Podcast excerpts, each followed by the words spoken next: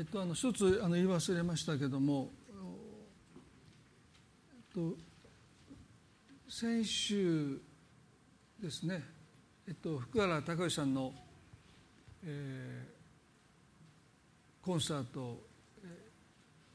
四日市で、えー、行われたんですけどもそれを皮切りにですね、えっと、先週は、えっと、東北にまた行かれてあのまあ本格的に再開をね活動再開されたんですけどもまあそういうこともあって、えー、その事故に遭われた教会でもコンサートをねあのコンサートのリハーサル中に車に戻ったところで、えー、事故に遭って、えー、まあもうそれから約1年ですね、まあ、リハビリを今もしておられますけども。まあ、でもその礼拝で、まあ、歌えなかった、まあ、歌う前に事故に遭ったですからね、まあ、でもそれで歌えた礼拝用で賛美をできたということもあって、えー、近くのライブハウスでコンサートもあったんですね、えーまあ、私も行ってあの教会の先生も来られて何度かもお会いしてるので事故の直後にもお会いしたりとかしてるので、まあ、いろいろと、まあ、お話をする中でねあのニューライフでもあの、まあ、コンサートではなくてね礼拝であの賛美をして少し証しをしていただくということで、えー、まあ今日もしかして来れたら今日考えてたんですけども、えーとまあ、ちょっとやっぱり疲れがあって、えー、今日はあのインターネットで礼拝守りますということなので、えー、また来週から東北の方に行かれますから、えーまあ、4月のどの日曜日かはちょっとはっきり分からないんですけどもいつかその時来られなかったら残念ですけど 分かれば1週前にご報告しあの報告しますね。あのその時にできた曲もあるしあのまあ私が聴いてですね、まあ、変わったなと思いました。よくわからないのに、ね、偉そうなこと言ってますけどもう音楽が変わったんじゃないか違うかなと思うんですね。あのまあそれはやっぱりね1年間、まあ、両足を切断されるかもしれないというところからあのね手術をなして2週間感染があったら切断だと言われるそういう日々を過ごして、えそして曲がらない足もうボルトだらけですからねもうその足と向き合って、まあ、走れない飛べないまあもうまだね若いといえば若いですからねそういう制約の中にいてまあ本当に今はねちょっと信じられないぐらい回復してますけれども。まあ、でもその中でのやっぱり神様のお取り扱いっていうのは本当にあったんだなと思いますよね。ですからあの皆さんも聞き慣れて多分あの何か違いというかですねあの感じられるんじゃないかなと思います。まあ、そういうねあの経験を通してますますこれからも、えー、用いられていくんじゃないかな、まあ、ジュリアさんだってねあのがんをがんを患ってねそしてそれが癒されたというそういう経験を彼女もして今活動しておられますので何かそういうところを通されて何か神様にねあの用いられてるんだなというふうにね思いますよね。ですから、まあ、私はもう結構ですと言ってるんですけどね。もう十分通りましたって、まあ、これ以上はねあのいいなと思ってあのもう通りたくないので。その辺のことはもう本にも書いてもう神様これであの十分ですと言いつつですねまあでも人生何があるか分かりませんよね。まあ、そういう意味であの今日は支援の37をご一緒にねあの、まあ、受難週ということで世界中の教会でイースターを迎えるにあたって、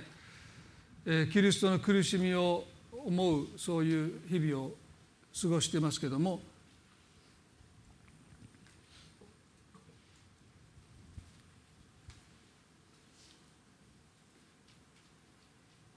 苦しみを通してくる喜びそういうことを今日も少し見ていきたいと思いますよね。詩篇の37は私はとっても好きな詩篇の一つですね。ですから一回でお話しするのが何かもったいないなという気もするんですけれどもこの詩篇の37はダビデというイスラエルの王様が記した有名な詩篇ですよね。でまず11節、まあ、10節と11節をまずお読みしたいと思います。詩篇の37の10と11ただしばらくの間だけで悪者はいなくなるあなたが彼の居所を調べても彼はそこにいないだろうしかし貧しい人は地を受け継ごうまた豊かな繁栄を己の喜びとしよう。まあこの詩篇の37を皆さんお読みになれば悪者と、まあ、正しいものそういうまあ対比がなされています。その結末その最後がずっと比較されていくんですね。でここで10節ではただしばらくの間だけで悪者いなくなる。あなたが彼の居所を調べても彼はそこにいないだろう。しかし貧しい人は地を受け継ごうと書いてます。でこの貧しい人という言葉は経済的に困窮しているという意味合いよりも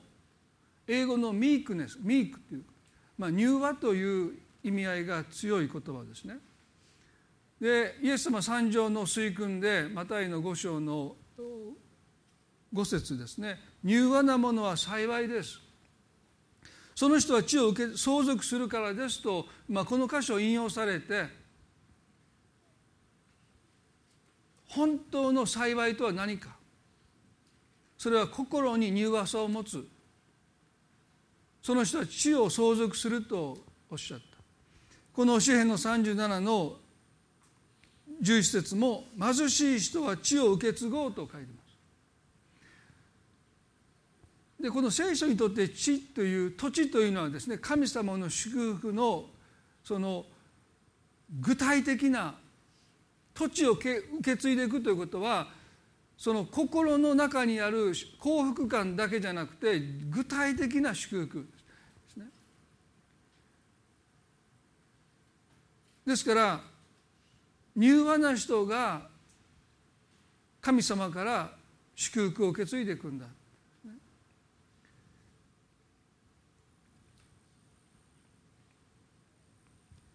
で今日はこの支援の37あるいは支援の73を通してね柔和なものとなることそしてその地を受け継いでいくことの幸いについてご一緒に考えたいと思うんですけれどもまず柔和な人とはどういう人なのかどのようにして私たちは柔和さというものを養っていくのかおそらく皆さんが思うところの柔和さと聖書が言うところの柔和さには随分開きがあると思います。まあ今日説教を聞きながらそのことにお気づきになると思いますけれどもまず詩篇の37の1節と2節ですね。悪を行う者に対して腹を立てるな。不正を行う者に対して妬みを起こすな。彼らは草のように立ちたちまちしおれ青草のように枯れるのだと言いました。まあ、ここでも悪を行う者不正を行う者の最後が述べられていますね。たちまちしおれ枯れるのだ。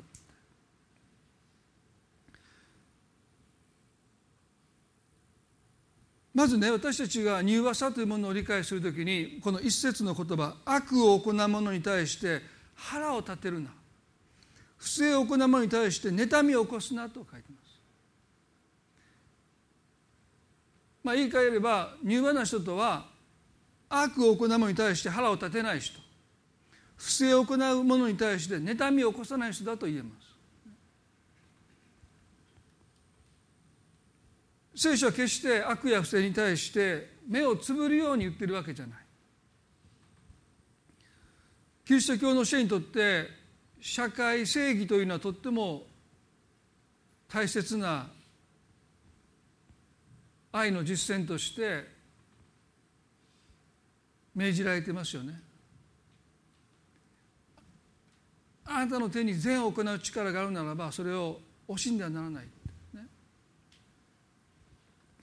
まあ私あの7月にグアテマラにこの大学の一つのクラスの、まあ、フィールドトリップっていうとですね、えー、グアテマラのいろんな不正の問題、えーまあ、私グアテマでここが2回目なんですけど1回目の時はですねある会議で行ったんですけどもまあすごいですよね。あのびっくりしましたね、まあ、ホテルだけ立派なんですけどもホテルの外に出るとですね前も言いましたね外から危ないから外に行かないでくださいって言うんだけど言われたら行くんですねタイプとしてね。だから勝手にタクシー乗って外に行ったんです。それで街の風でおばさんがですね火吹いてたんですよ。ブワーっ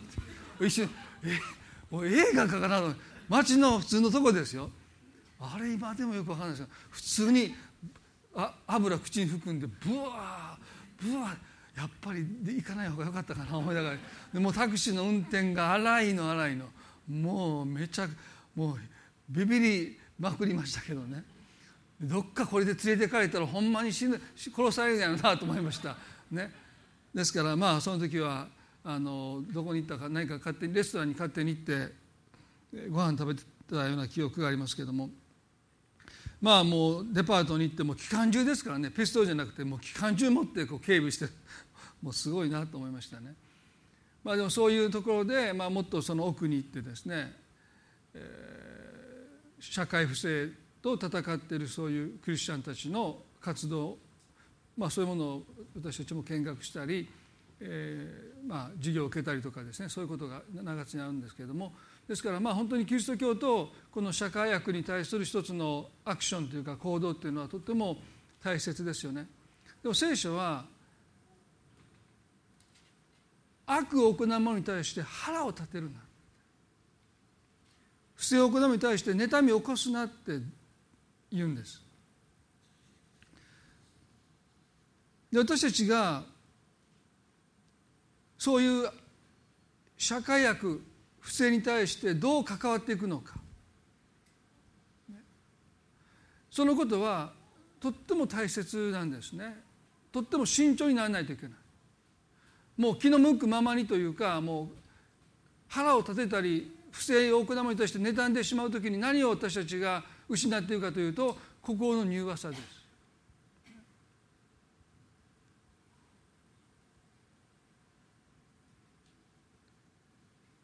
心の柔和さが蝕まれていってしま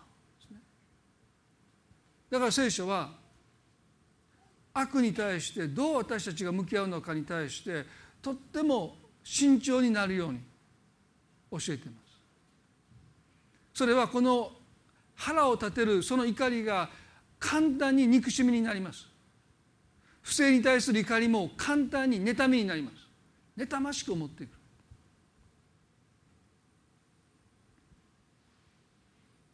支援の73は同じテーマで悪とどうクリスチャンが向き合うのかということが一つのガイドラインとしてね指針として示されてますけどもまず73の一節で「まことに神はイスラエルに心の清い人たちに慈しみ深い」とこの詩篇はアサフという人が書いたんですね。で彼は「まことに神はイスラエルに心の清い人たちに慈しみ深いと言いました彼のこの神への賛美は正しく神は誠に慈しみ深いお方です。でもね次に彼はこういうんです。しかしと言いました。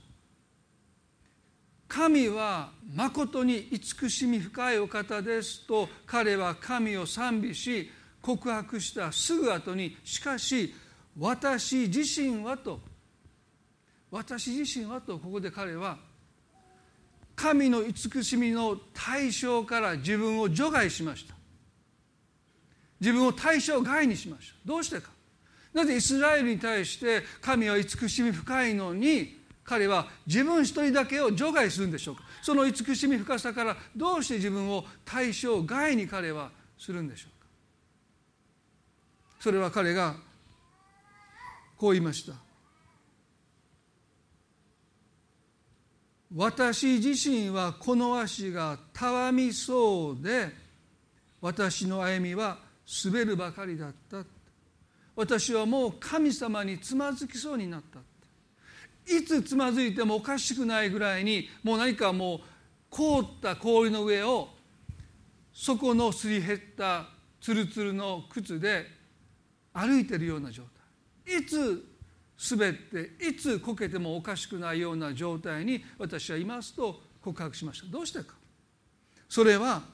私が誇り高ぶる者を妬み悪者の栄えるのを見たからであると書いてます。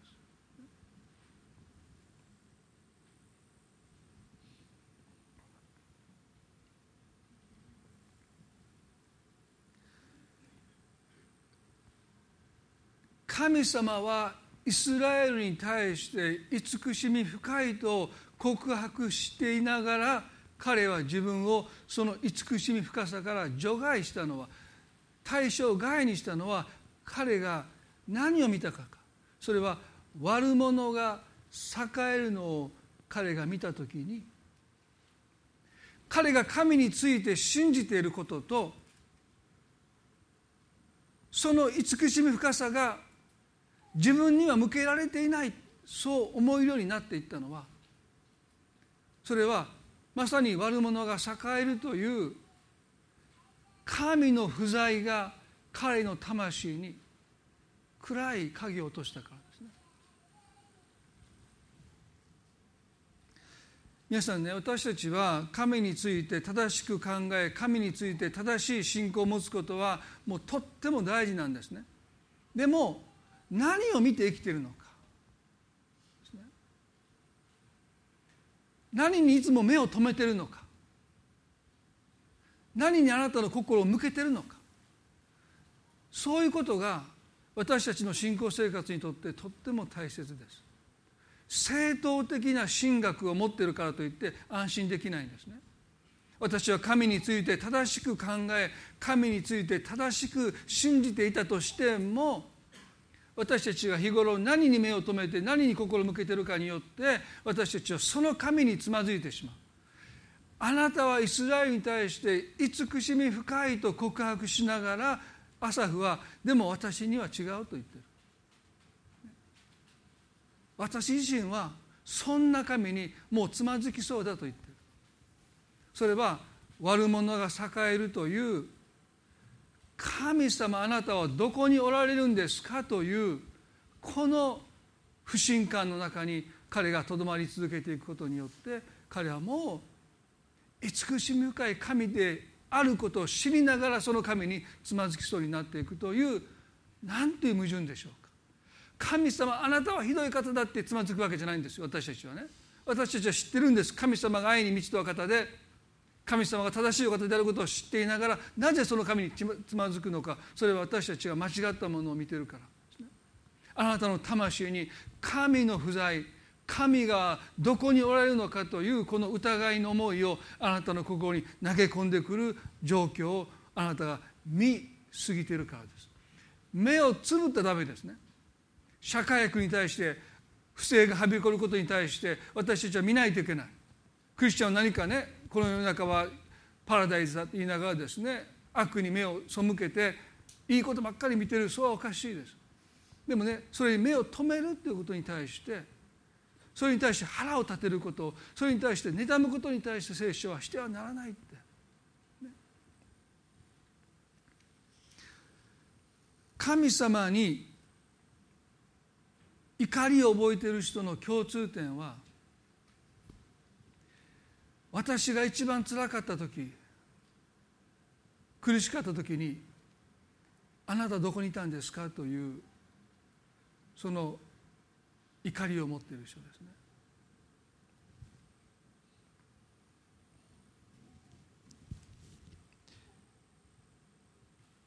一番神様を必要とした時に神様をいてくださらなかったという失望感それが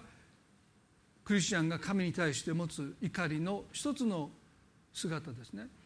まあ、私にとってそれは父が山で祈りながら亡くなった時に「神様どこにいたんですか?」という思いはですね神への怒りになっていきましたよね。それは別に激しい怒りではありません。でも神の不在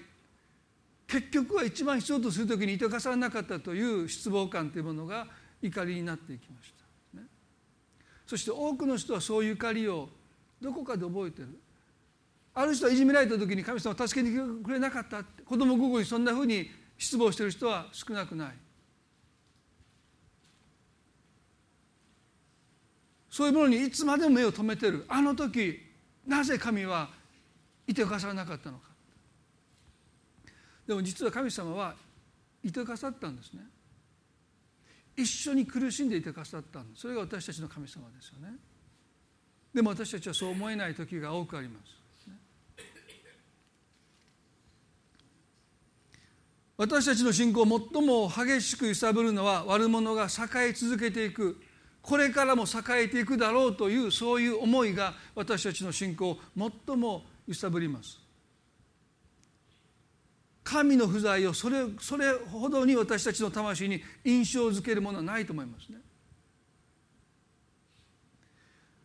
私たちの普段はですね正しいものが栄え悪者が滅びるという正義の図式に神の臨在を私たちは強く覚えます。正しい人が成功し悪者が失敗する。正しい人が栄え悪者が滅んでいく。そういう正義の図式の中に私たちは神の臨在を絶えすく見出して孤高の平安を絶えすくいただきます。ですからねもうハリウッド映画なんか見てるともうこの図式が単純化されてですね最後は正義が絶対勝ちます、ね、もうどんなにもうトム・クルーズ前も言いましたけど映画見ててですねもう絶対無理やろうということをしてももう絶対ですね助かりますね。もうなんかもうパニック映画アメリカのパニック映画はもうくだらなくてですね笑いながらパニック映画を見てしまうんですね。もうカリフォルニアなんとかでもでも地震があってもビルが倒れる中を主人公はですねもう全然当たらないんですね。ほんまほんまみんな死んでいってるのに主人公とその家族だけをですねでなんとなくこの人は死にそうやない人は大体関係の希薄な人は大体みんな死んでいくですね。でも本当に大切な人だけが生き残っていく。もうや山が噴火しようがもう飛行機が墜落しようがビルがなぎ倒されてもう真横に倒れようがですねもう紙一重で生き残って。ね、そしてもう僕いつも映画見ながら思うんででも最後の最後に死んでほしいなどうや？もう最後の最後に犬に噛まれてですね。もうなんか死んだらもう多分アメリカ人の観客がブーイングでしょうね。もうこんな映画見て損したみたいな、まあ、そういう映画誰か作らないかなと思うんです。もうあの危険を乗り越えて最後もうなんか足を踏み外して崖に落ちて字幕が出てくるみたいなね。もう多分ものすごいブーイングだと思いますよ。だからみんなねそんなもうしもうしょうもないことであってもねやっぱりこの図式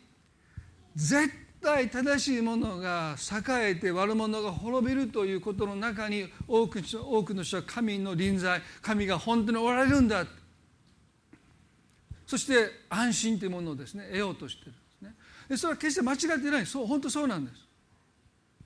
でもそういう映画の中にそういうものを私たちが求めるんではなくてね。このアサウという人は詩篇の73の17でこう言いました。私は神の聖女に入りついに彼らの最後を悟ったと言いました。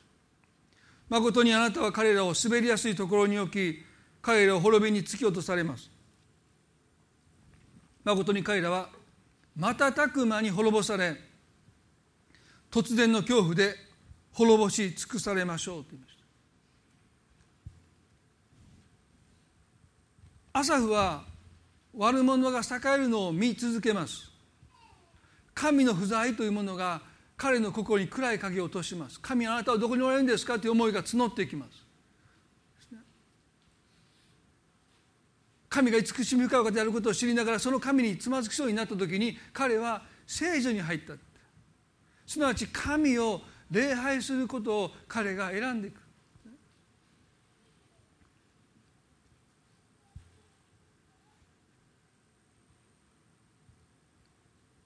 彼が聖女に入って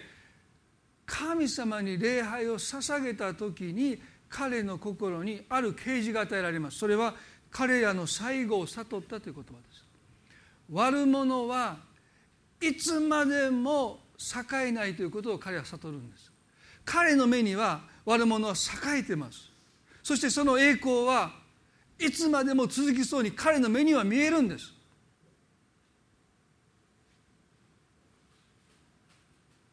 滅んでいくなんていうのは思えない。これからますます栄えていくように目に彼の目に映るんだけども彼が神を礼拝した時に啓示が与えられます。それはこの悪者不正を行う者の最後を神様は示してくださった。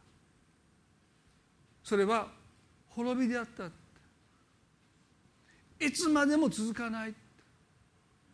先ほど最初に読みしました聖の37の2節でも同じことが言われますね。彼らは草のようにたちまちしおれ青草のように枯れるのだ。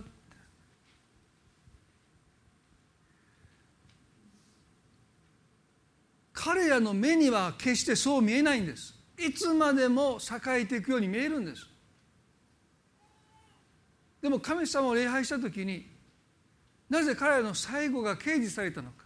それは礼拝を通してこのアサフは神様が王座についておられるということをもう一度彼は確信として取り戻していくんです。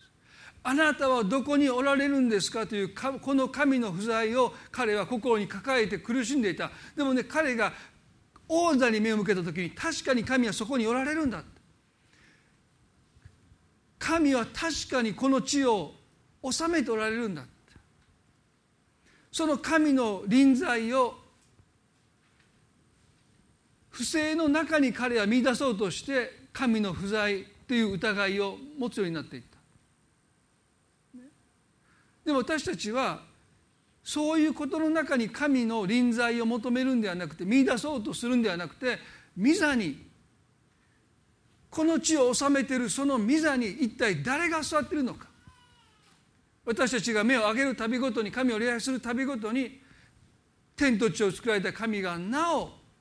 どこを見ても神がおられると思えないようなこのような状況の中にあってもなお神は御座に座っておられるというこの幻この啓示をアサフはもう一度取り戻していったということ。皆さんこれは私にとってとっても大事だと思いますよ。私たちは神が全てを治めておられるんだという確信をこの目に見える状況の中で持つんではなくて天を見上げてその御座に神が座っておられるということをもう一度私たちは確信として取り戻していく。神の不在という疑いに私たちの心が支配されているならばもう一度御座を見上げるべきです。神様私たち自身が礼拝していくべきです。神様あなたはこの天と地を支配しその御座についておられる王の王であるということを私たちは神を礼拝することを通してその確信を私たち自身が取り戻していかなければならない。だから皆さん私たちにとってね神を礼拝することはとっても大切なんです。神を神として崇めていく。全てを支配されてるんだということをもう一度私たちは確信その確信を取り戻していかなければならない。朝はそうやって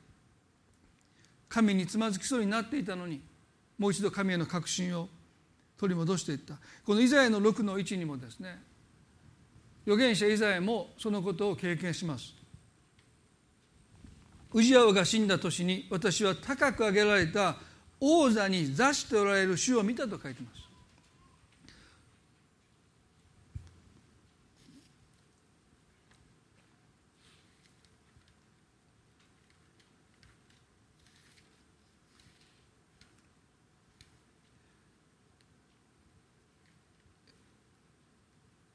ウジヤが死んだ年にと書いてますね。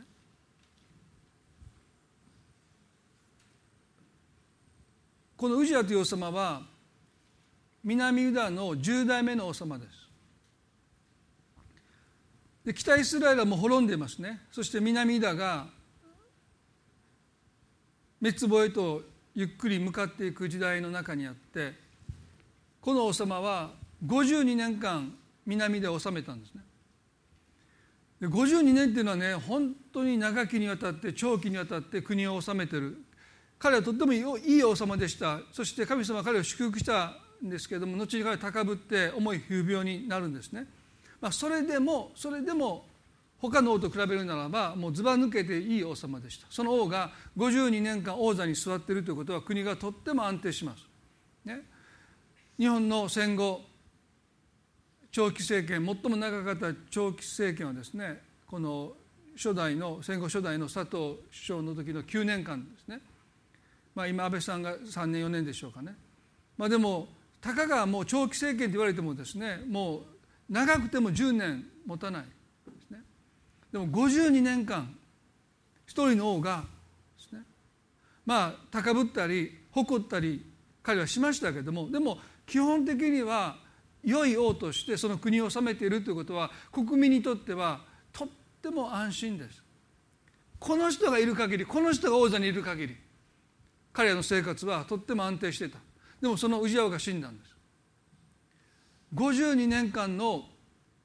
この彼の安定した王政のもとで人々はとっても安心していた分ですね。彼の死っていうのは大きな喪失です。大きな喪失感を与えます。教会はまあ教会も同じこと言えるんですね。牧師がある教会を長く長く牧会しているとその牧師がいなくなるともうたちまち多くの人は不安になりますね。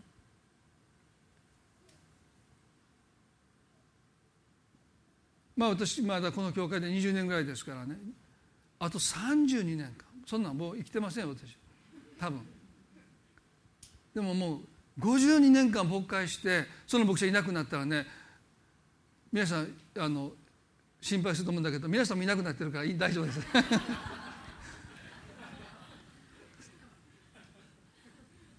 それが言いたかったでもね52年間国を治めた王様がいなくなったことで国民は不安になりますね。基本的にはねこの戦国時代ですよ。ね。国連なんかないんです。アッシリアという国が北イスラエルを滅ぼしたんですね。もう跡形もなく滅ぼされるんです。根こそぎ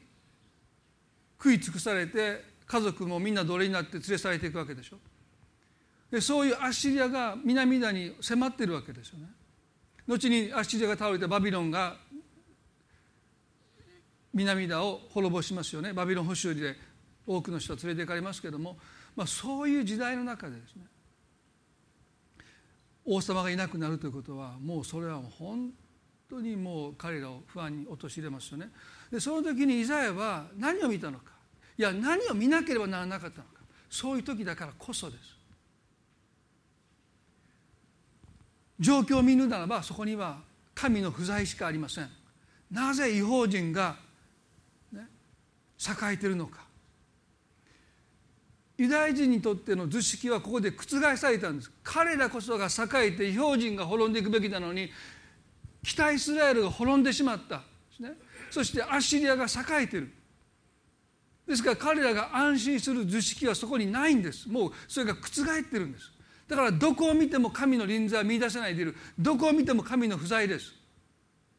ね、その中で何を見るべきなのか。それはイザヤは私は高く上げられた王座に座しておられる主を見たって書いてます。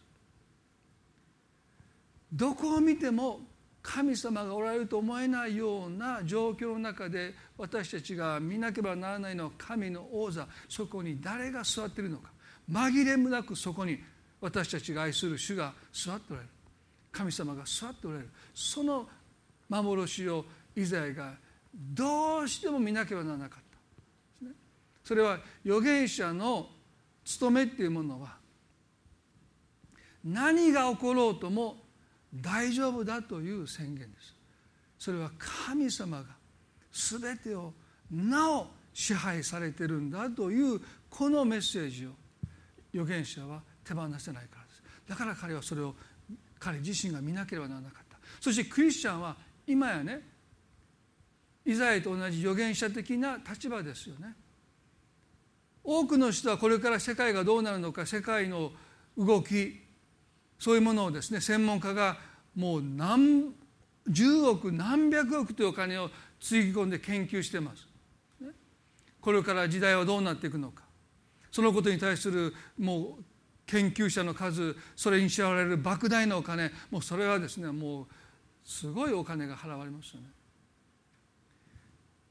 それは決して不毛な学問ではないと思いますね。それは有益だと思います。でも私たちはそこに目を向けるんじゃなくて神の御座にいつも心を向けておきたい。たとえ血が滅んでも私の言葉は立つとおっしゃった、ね、皆さん私たちはそういう信仰どこに目を留めてこの時代生きていくのかということをですねいつも覚えていなければならないですね。決してこの世界の不正に対して悪に対して目を背けるべきではありません。見るべきです。目を目を止めるべきところは王座です。そこにまず私たちの目が私たちの心が釘付けになって初めてこの世の悪この世の不正に私たちは主が全てを支配されるという確信のもとで向かっていかなければ私たちがその悪に負けちゃうんですね。支援の37に戻りたいと思いますけれども支援の37の3と4ですね主に信頼して善を行え地に住み誠実を養え主を己の喜びとせよ主はあなたの心の願いを叶えてくださる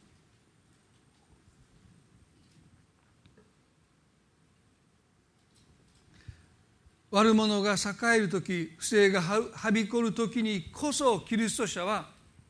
主を信頼して善を行い誠実を養うんです。みんなが不正を行っている時にこそ私たちはそれに対してノーを言って馬鹿正直だって笑われようが何をしようがその時こそ私たちは善を行い誠実を養うことを通して神への信頼を最も深める絶好の機会です。普段何気ない時に神様への信頼を深めようと思ってもなかなか深まるもんじゃないんです。でもみんながズルをしてみんなが平気で嘘をついて益を利得を獲得している時にそのただ中で私たちが真実を語りそして正しいことを行うことをよってどう見ても損してるどう見てもアホやって人から言われようがそういう時にこそ私たちが善を行い誠実を養うことによって私たちは神への信頼を本当の意味で深めることができるんだろうと思いますね。だからね絶好の機会ですよ。もし本当に私たちが神様を信頼していくということを願うならばみんなが不正を働いている時にこそ私たちは人になってもいいからノーって言い続けていくこと。その時私たちは本当の意味で神様に信頼していくということを私たちは学んでいくんだろうと思うんですね。だから聖書は主に信頼して善を行え地に住み誠実を養えと私たちに教えます。ローマの12章の12節から19にもですね誰に対してでも悪に悪意を報いることをせず全ての人が良いと思うことを図りなさいと書いています。結局同じことを聖書は私たちに旧約も新約の時代も同じことを繰り返し繰り返し教えます。誰に対してでも悪に悪を報いることをせず全ての人が良いと思うことを図りなさいって。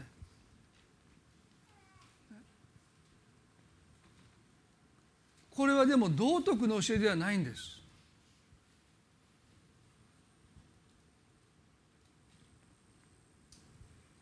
悪に悪意を報いることをしてはならないって教えます。一つの理由は私たちの心の柔和さが蝕まれるからですね。あなた方は自分に関する限り全ての人と平和を保ちなさい。愛する人たち自分で復讐してはいけません。神の怒りに任せなさい。それはこう書いてあるからです。復讐は私のすることである。私が報いをすると主は言われると書いてます、まあ、この箇所をね前にもお話をしました。そして、えー、多分1回2回3回4回話しただけではなかなかこの聖書の言葉っていうものが本当に私たちの血となり肉となっていかないんだろうと思うんですけどもここで聖書はね愛する人たち自分で復讐してはいけませんと教えます。まあ裁いてはいけませんと教えますね。でこれだけだったら道徳なんですよ。ね、復讐してはいけませんよ裁いてはいけませんよというのは単なる道徳ですね。良い教えです。でも聖書はもちろん道徳も含んでるんだけども聖書の教えてるのは道徳だけじゃないですね。そこに真理があります。でそれはこの次にこう書いてるんです神の怒りに任せなさいって書いてますでおそらくまあこれは私の個人的な理解なんですけどもここがもうとっても弱いなと思うんですね。神の怒りに任せていくということは私たちはまだ不十分だと思います。だからなかなか人を許すってことが難しいんです。それは神の怒りに自分の怒りを任せるってことをまだ十分できてないんじゃないかな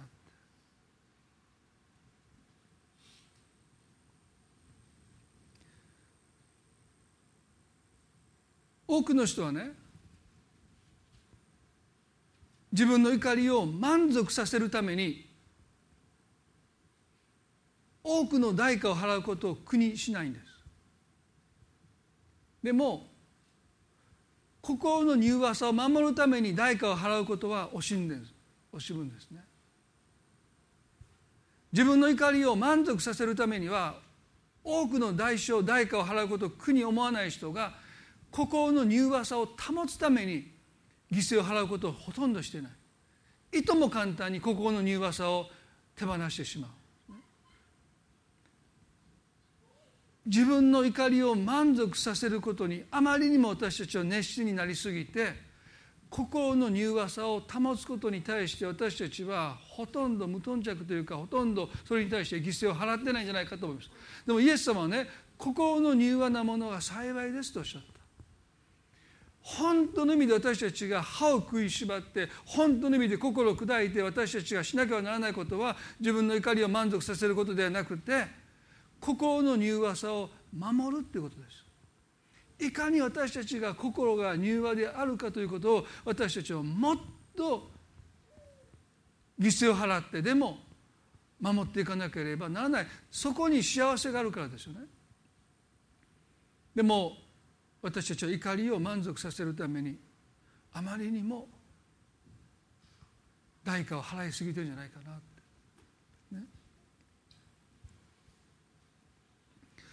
皆さんねここで聖書は神の怒りに任せなさい。それはこう書いてあるからです。復讐は私のすることである。私が報いをすると主は言われるって私が報いをする、何度も言いますけれども聖書が許しなさいということは何を私たちに言ってるかというとその人の罪を帳消しにしなさいって言ってるわけじゃないんですね。私たちには人の罪を帳消しにする力はありません。いいよいいよって言っても帳消しにならないんです。全ての罪は神に対して行われているので私たちに対して行われた罪ですら私たちにはその罪を帳消しにはできない。なかったことにできない。それは残るんです。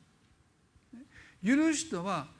か私が裁くこの裁きを神様に委ねることが許しです。それだけです。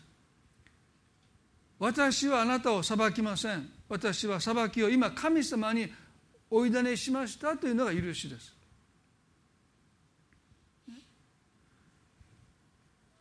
ですから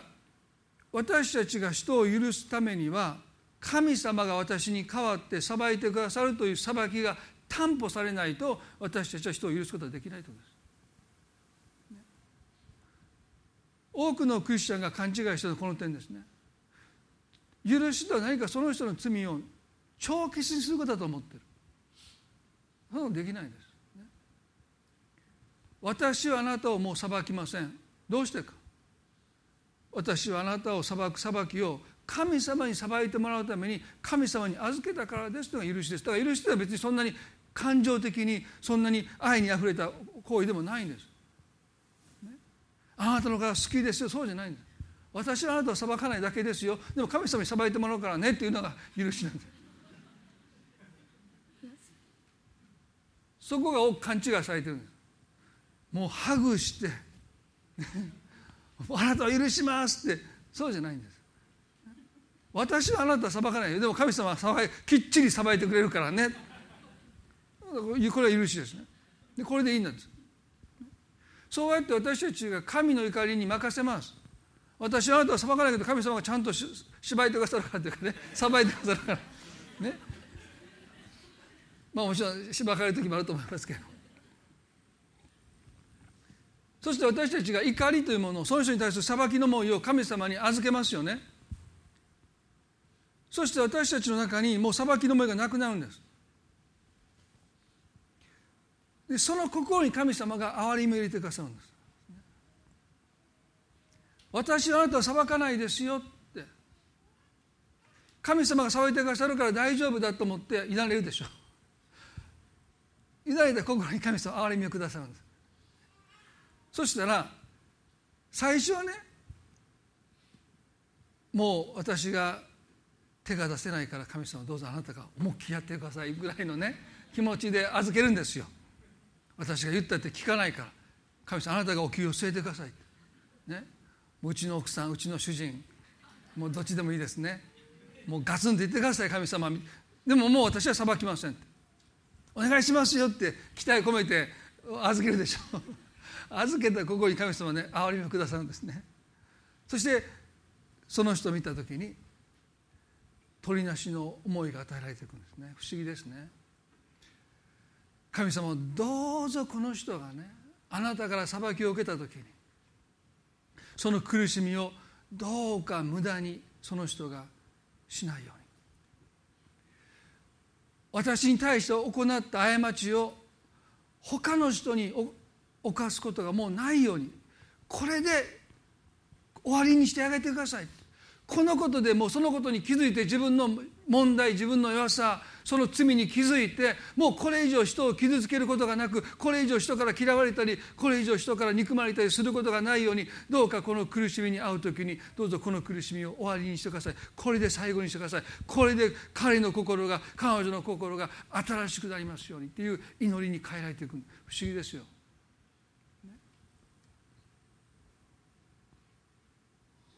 その人が裁かれたのを見てよかった。とはねもう思わないんです。その人が裁きにあって変えられる姿を見てよかった。私がその人にどんなに裁きを下してもこの人は変わらない。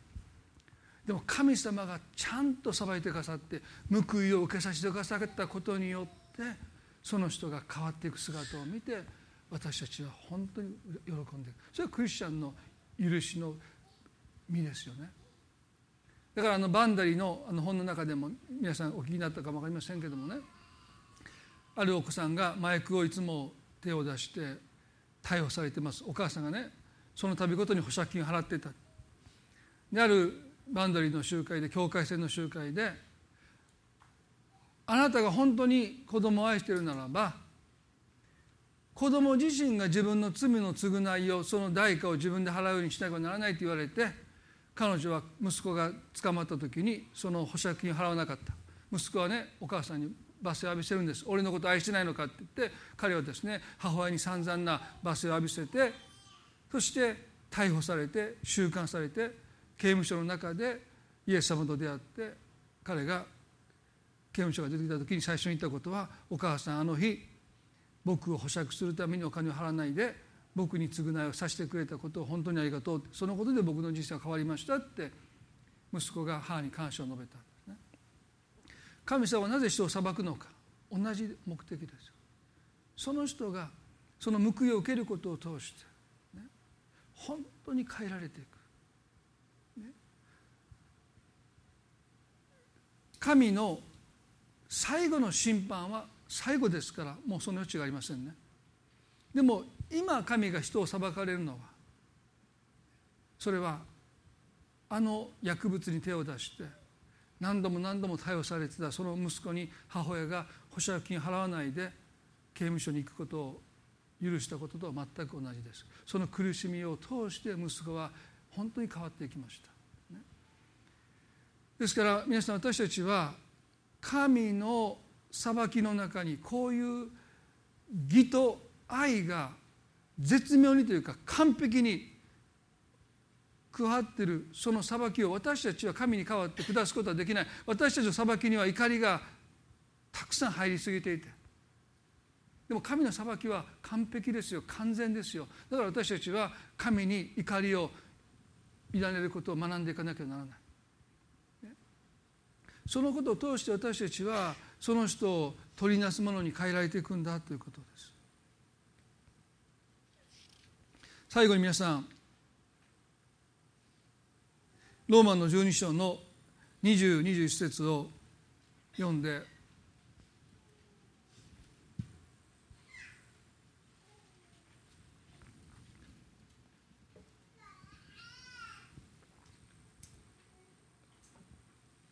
もしあなたの敵が飢えたなら彼に食べさせなさい乾いたなら飲ませなさい。そうすることによって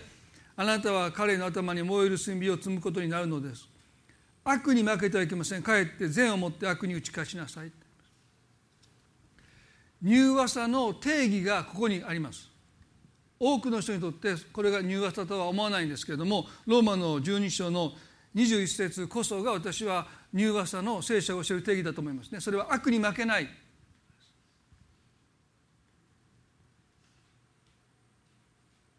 悪に負けないってことが柔和さです。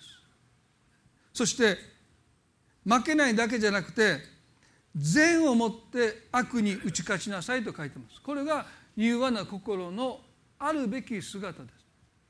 悪に負けないだけじゃない。善をもって悪に勝っていく。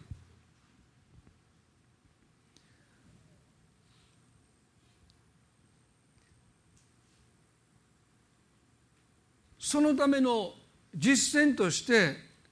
あなたの敵が飢えたなら彼に食べさせなさいって。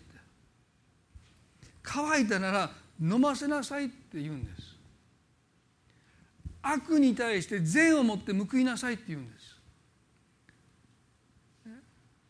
そんなことできないって私たちは思うかもわからない。でもねそれをね小さなところから始めていくんです。小さなことから。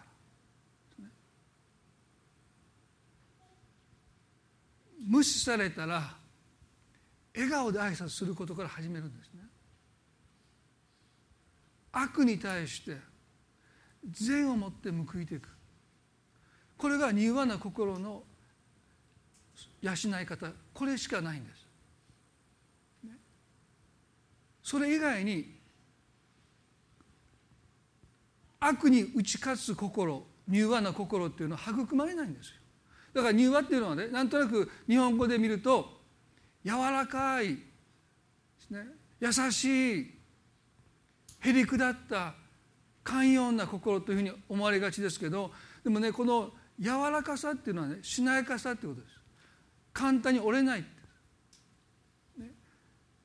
一見弱そうだけど実は強いそういうしなやかさそういうしなやかさを心に持っていくということが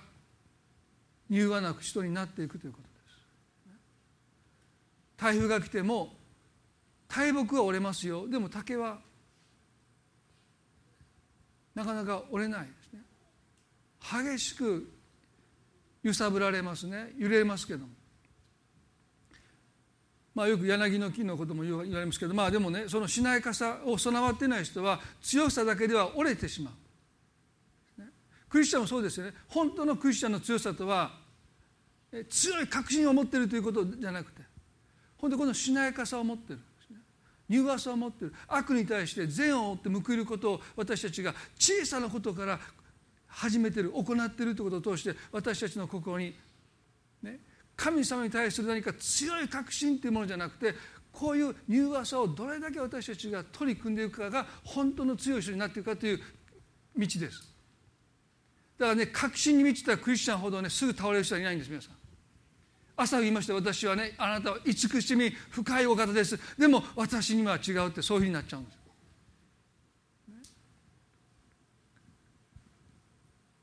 どうぞ柔和さを養うために悪に対して善を持って報いていくということ。私たちは心がけていきたい。最後にねあの十字架の死に向かっていかれるイエス様の姿を聖書はとっても興味深く記してます。それはマタイの24章の21章の5節で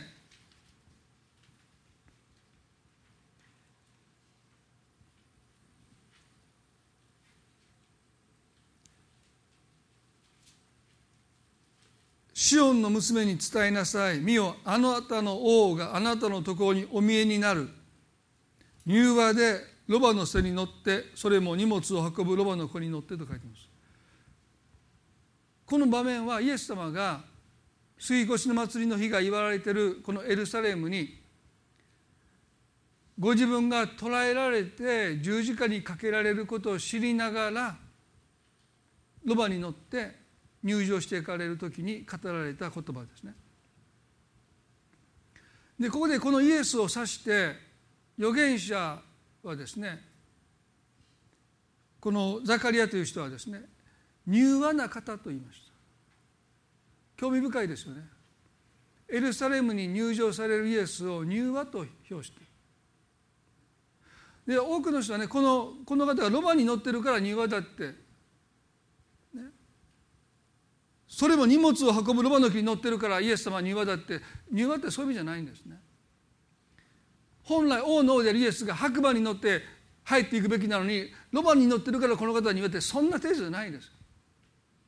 本当の庭っていうのは、ね、強さですよ。悪に対する善を持って打ち勝っていく強さを庭っていうんですね。イエスはここでどうして聖書は庭と言うんでしょうか。それはイエスはご自分を殺そうと待ち構えている人たち。イエスを嫉妬してイエスが人々から愛されることに対して妬んでイエスを殺そうと待ち構えている人々のその罠の中に罠であることを知りながら向かわれたのはそれは彼らの罪を許すためにわざわざイエスは十字架の上で彼らを許すためにイエスはご自分の命を与えるために向かわれた姿。それはまさに悪に対して善をもって打ち勝つために自分を殺そうとする人々のその罪をこの方が許すためにわざわざイエスが十字架にかけられて死ぬためにエルサレムに向かっていかれるお姿ですね。これは悪に対して彼らのために身代わりになって死ぬという善究極の善ですよ皆さんね敵のために死んでいくってことは究極の愛ですよ、ね、味方のために死ぬのも愛ですよ。家族のために死ぬのも愛ですよ。でも自分を十字架につけて殺そうとする人々の罪のために死んでいくなんてことはそれは普通考えられない。それは悪に対して究極の善をもってキリストは打ち勝つためにエルサレムに向かっていかれるお姿を聖書はこの方は柔和だって。そしてねキリストの勝利は復活だけじゃないです。十字架の上で彼はこう祈りました。父よ彼らをお許しください。彼らは何をしているのか自分でわからないのです。父よ彼らをお許しください。彼らは何をしているのか自分でわからないのです。自分を十字架につけてる。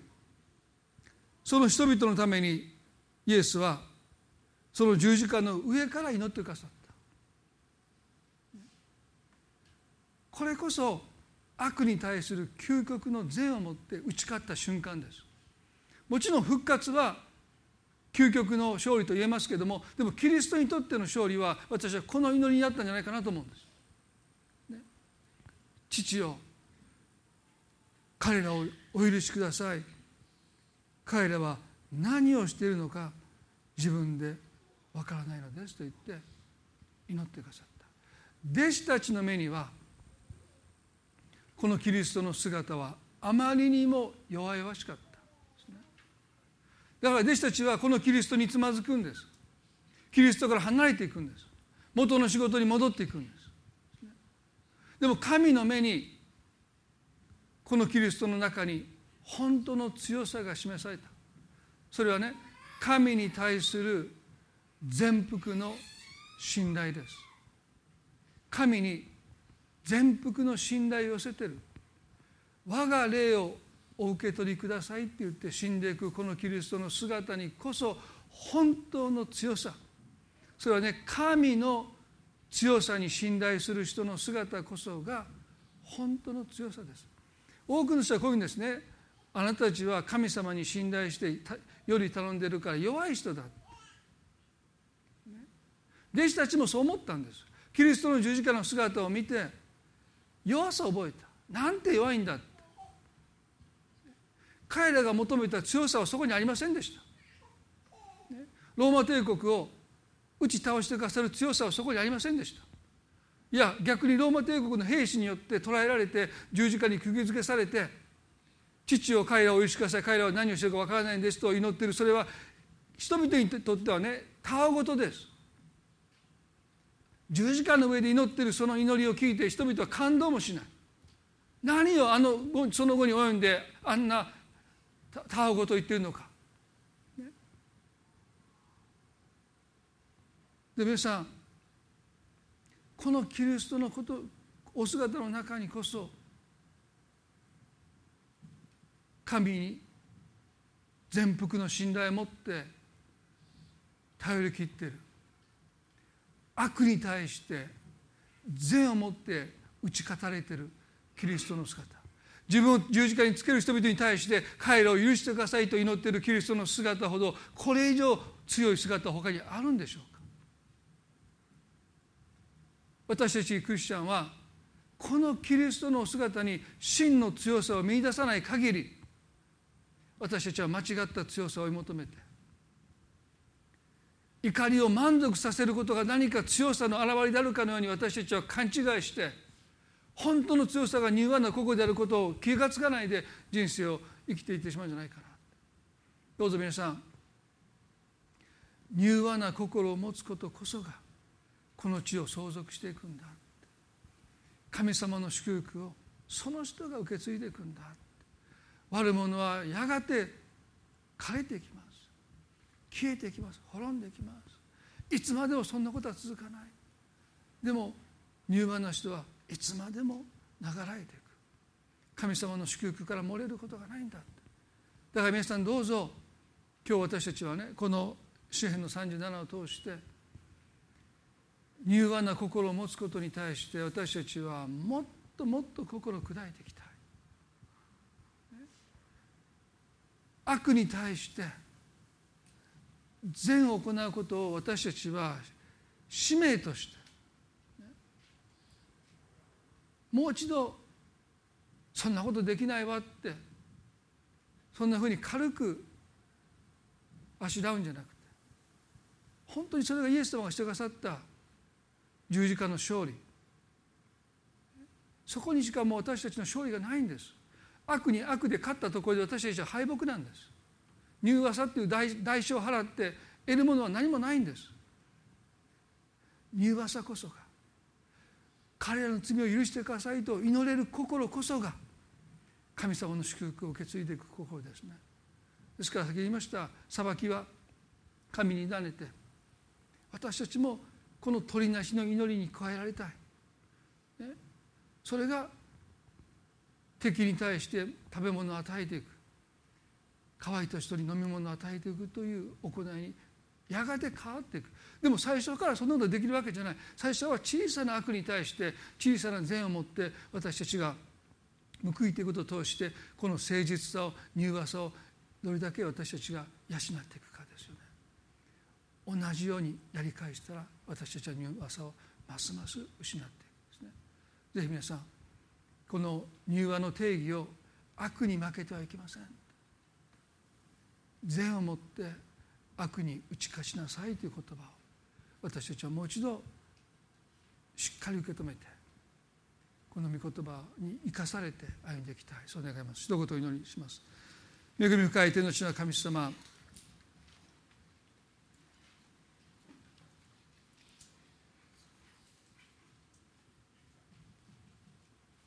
多くの人は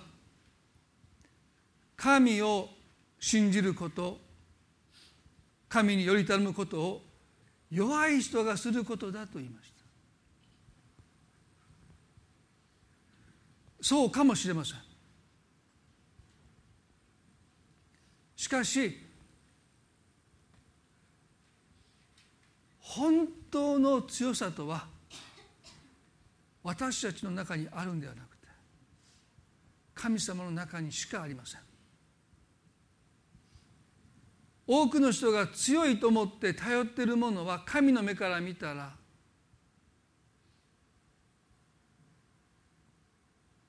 もう今にも崩れ落ちそうになってる。所詮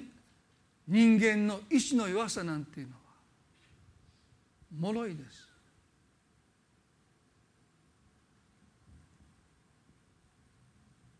強がっていた人が急に倒れることを私たちは何度も何度ももう目にしています。かつて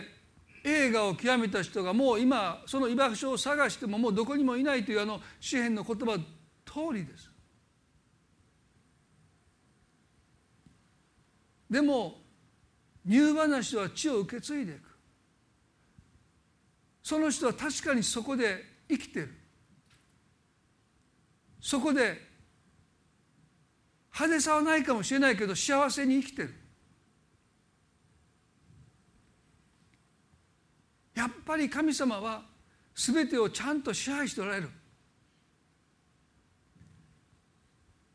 やっぱり正しいものは栄えていく。悪者は滅んでいく。神様時に私たちは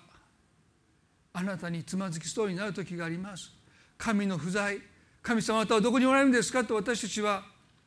神の不在を嘆いてしまいます。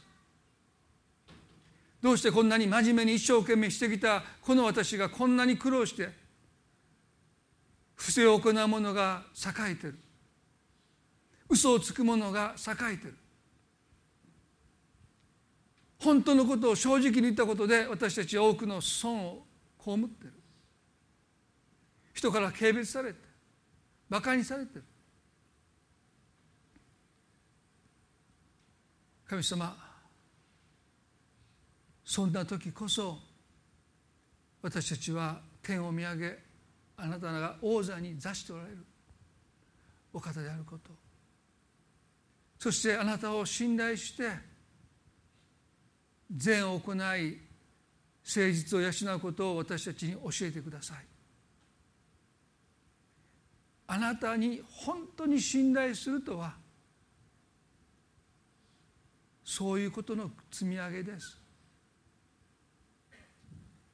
悪に対して善をもって報いることを私たちに教えてください。あなたが全てを支配されていることの確信その確信の中で本当に私たちは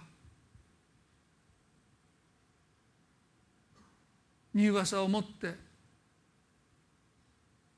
イエス様がご自分を殺そうとしている人々の罪を許すために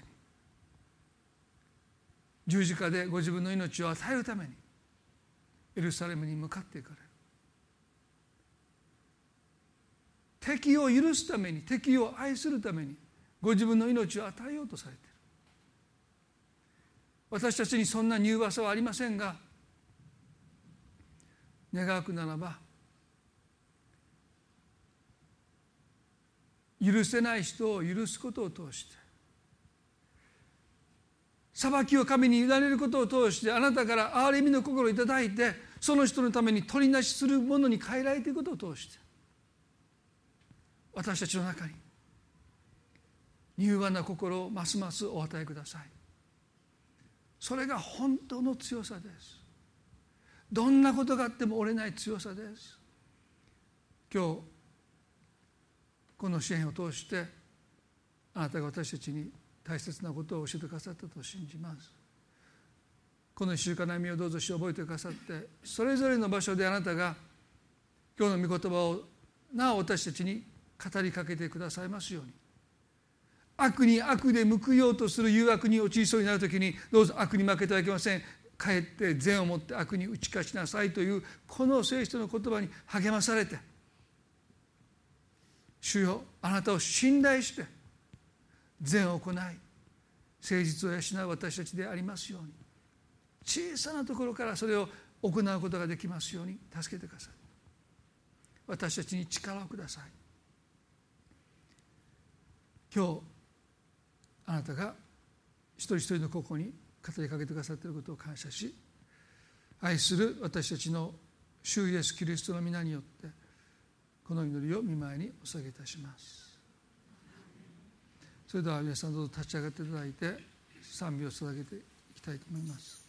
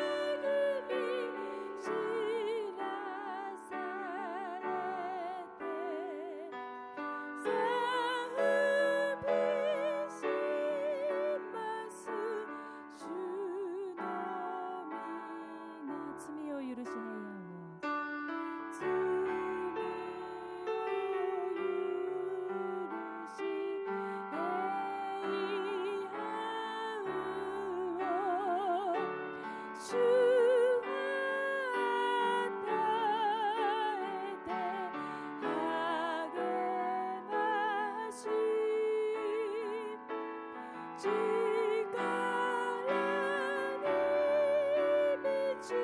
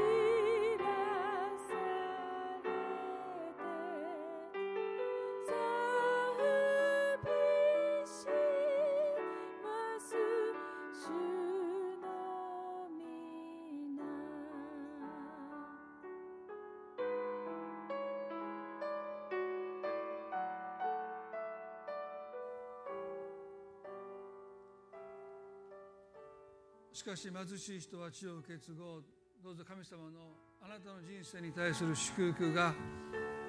どうか受け継がれていく、ね、そのような祝福としてあなたの柔和な心を通してそれが一時的にね消滅していくものではなくてどうか